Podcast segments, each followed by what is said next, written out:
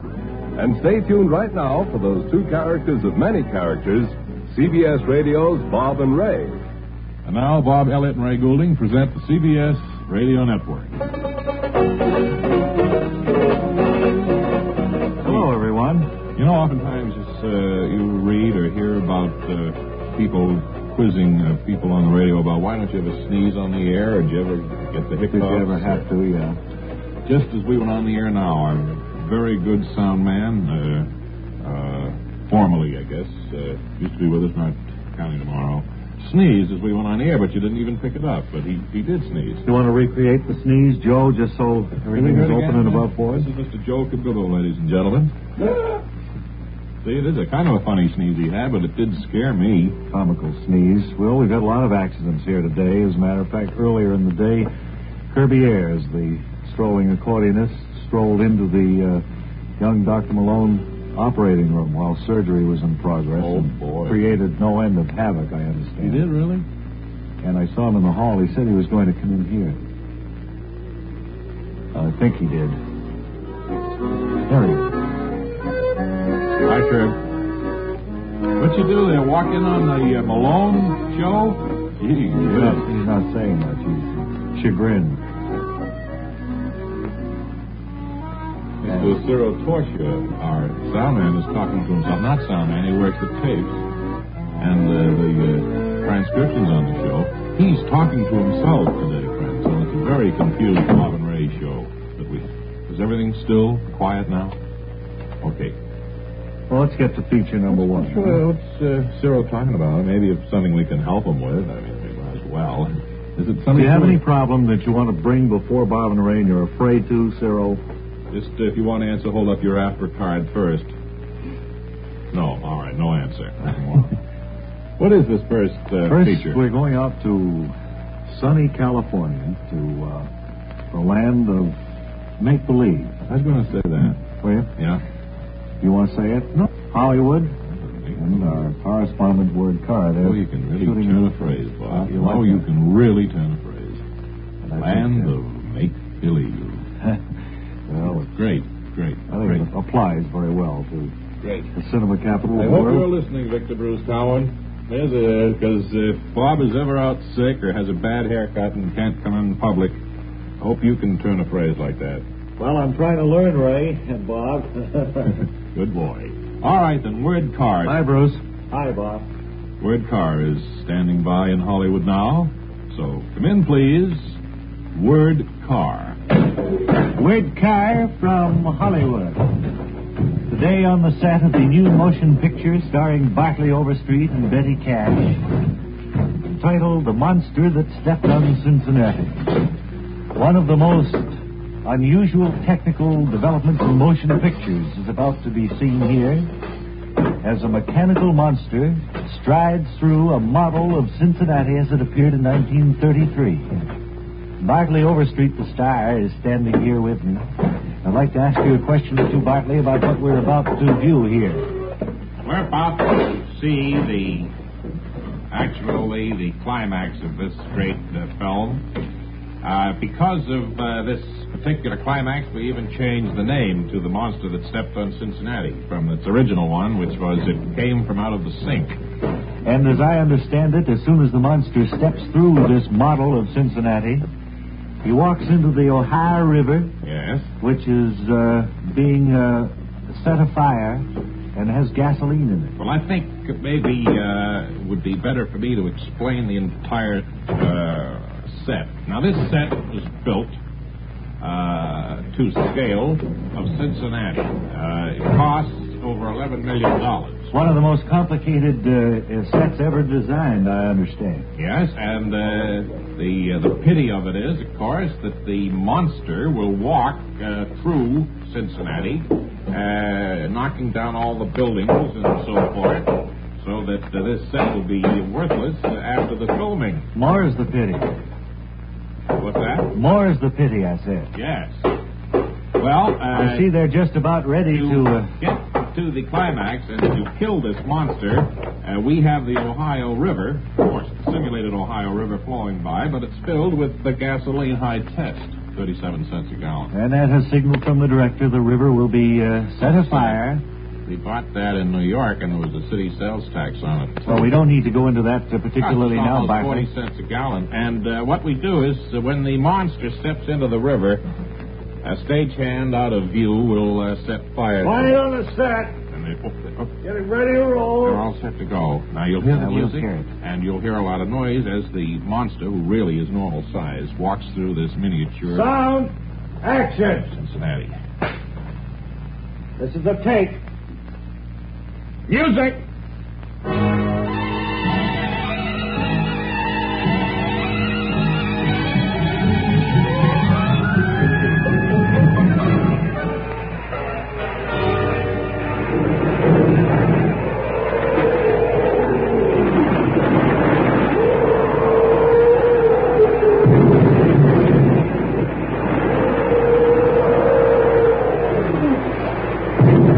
Okay, light the river. Set the river on fire. What? Set the river on fire. Somebody set the river on fire. The monster's already through the city. Did somebody tell the stagehand to light the river? Light the river. All right, cut.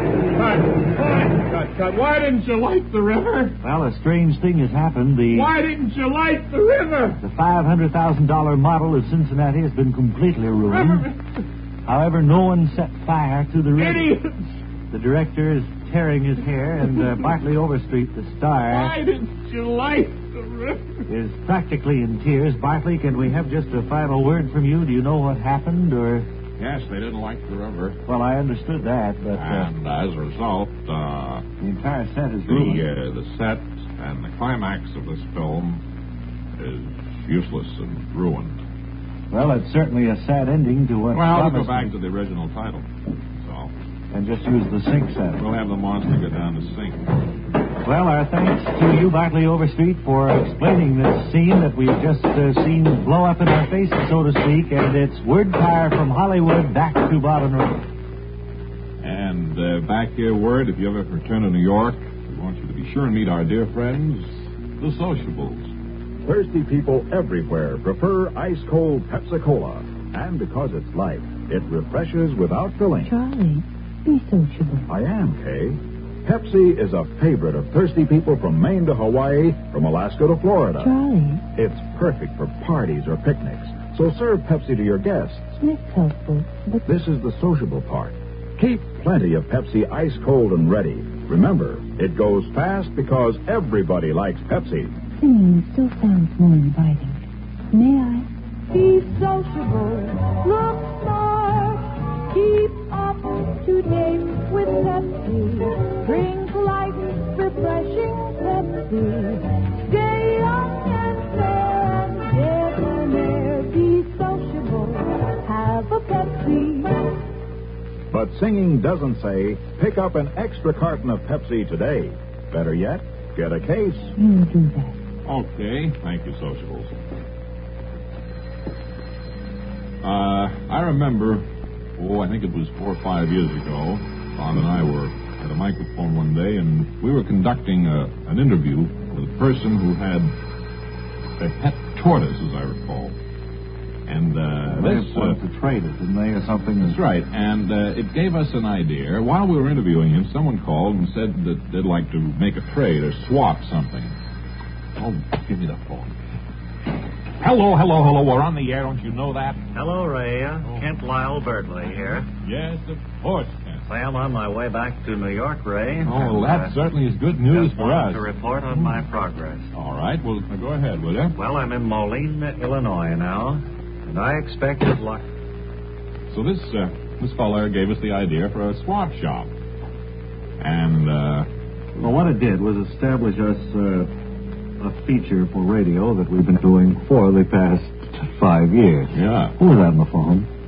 it was uh, Kent Lyle Oh. Birdsley. No. World's worst radioing outfit. Pepsi on a stool on his way here. He's heading towards New York, Robin. Oh, right? good. You know how he talks. I know. Yeah. So anyway, we're going to have a swap He gets feature here, today. I'm gonna put the bite on you, Bob. I'm afraid so. Sure. Anyone here have anything they'd like to swap over the radio or on this program? Yes, I uh, I would like to swap an, uh, an attaché case that I have with You- the initials uh, BT. Oh. Well, what would you like to swap it for, uh, Mr. BT? The one with the initials uh, ZFM Well, Mr. BT, why would you or possibly F, want? uh, FQN Finley Quality Network. Oh, wait a minute now. I think we've got a we've got a, uh fella here that uh, shouldn't be. Uh, do you work for them? Uh, yes, uh, I'm a We salesman. have we have orders uh, out that no uh, nobody from that network should be allowed in here. Mhm. And evidently you weren't stopped at the door. I got had a ticket.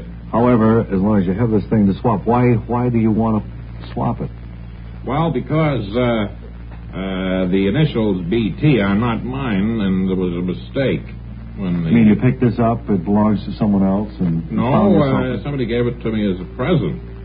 See, they thought that my name, uh, the initials of my name, were BT. BT. Uh-huh. How they could ever come to that uh, conclusion, realizing that my name is Zachary Francis McGowan, is beyond me. Well, uh, if anybody in the audience has such an attaché case, we'll have them get in touch with you if you leave us your name. I'll stay right here. All right. Maybe after this word, we'll find someone. All right. And this word goes like this. Hello, I'm Burgess Meredith. Did you know there are over three million persons in America who are hard of hearing and not doing anything about it? Maybe you or some member of your family is hard of hearing. Unfortunately, I've never had this problem. Some of my friends and family have. A few years ago, your excuse might have been that you didn't want to wear a bulky hearing aid. But today, it's a different story. I've just seen the new Super 60 hearing glasses developed by Mako Electronics. If I hadn't known they were hearing glasses, I would have guessed them to be regular eyeglasses. It's a wonderful way for any hard of hearing person to conceal a hearing loss. There are styles for both men and women. For an interesting free booklet on hearing glasses for yourself or a friend, stop in at Mako or write to Hearing Glasses, CBS, 485 Madison Avenue, New York. Don't wait until your hearing gets worse. It may be too late. Send for your booklet today. Write CBS, 485 Madison Avenue, New York. Now, Uh, you have an attaché case with the initials BT. Is that We want right? to uh, welcome those new subscribers Yeah. to the Bob and Ray Show. And, uh, well, what were you saying now? I was uh, asking Mr. Uh, McGonigal, was it? McGowan. McGon, uh, you have this brief, this attaché case with the initials BT, and you'd like to swap it. No one has one. Well, in that case, uh, Mm-hmm. I'm stuck with it. So I guess you'll have to take it home and. you- Well, uh, in that case, uh, I'd swap a headache I got for an upset stomach. all right. Well, this feature's gone far enough anyway, sir, and you've been a very good interview. Hi, Bob and Ryle. Yeah. Tex Blaisdell here. Hey, Tex, uh, do you remember Kent Lyle Birdsley? No, I don't, Ray. Sounds a little like you. That's all. Yeah. And, Is he uh, in the music game as I am? No, he was a famous announcer years ago on all night programs, and they used to sell balloons and things like that. Tomorrow, I'd like to introduce a new sound that I have. I think you'll like it. You uh, you can't do it today, huh? I don't think this time today. All right. So you're still working in the music business. I'm still with it. We were talking about you the other morning when we were discussing the program, saying that Tex Blaisdell hasn't been around in years, seems like. So now he has. Yeah. And we'll be back uh, to say uh, so long in ten seconds.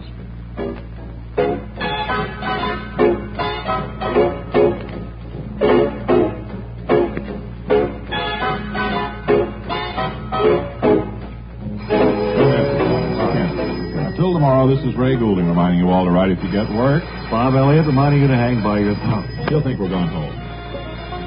Bing Crosby and Rosemary Clooney are heard on the CBS Radio Network. And KCBS AMFM, the San Francisco. AMFM, the San Francisco.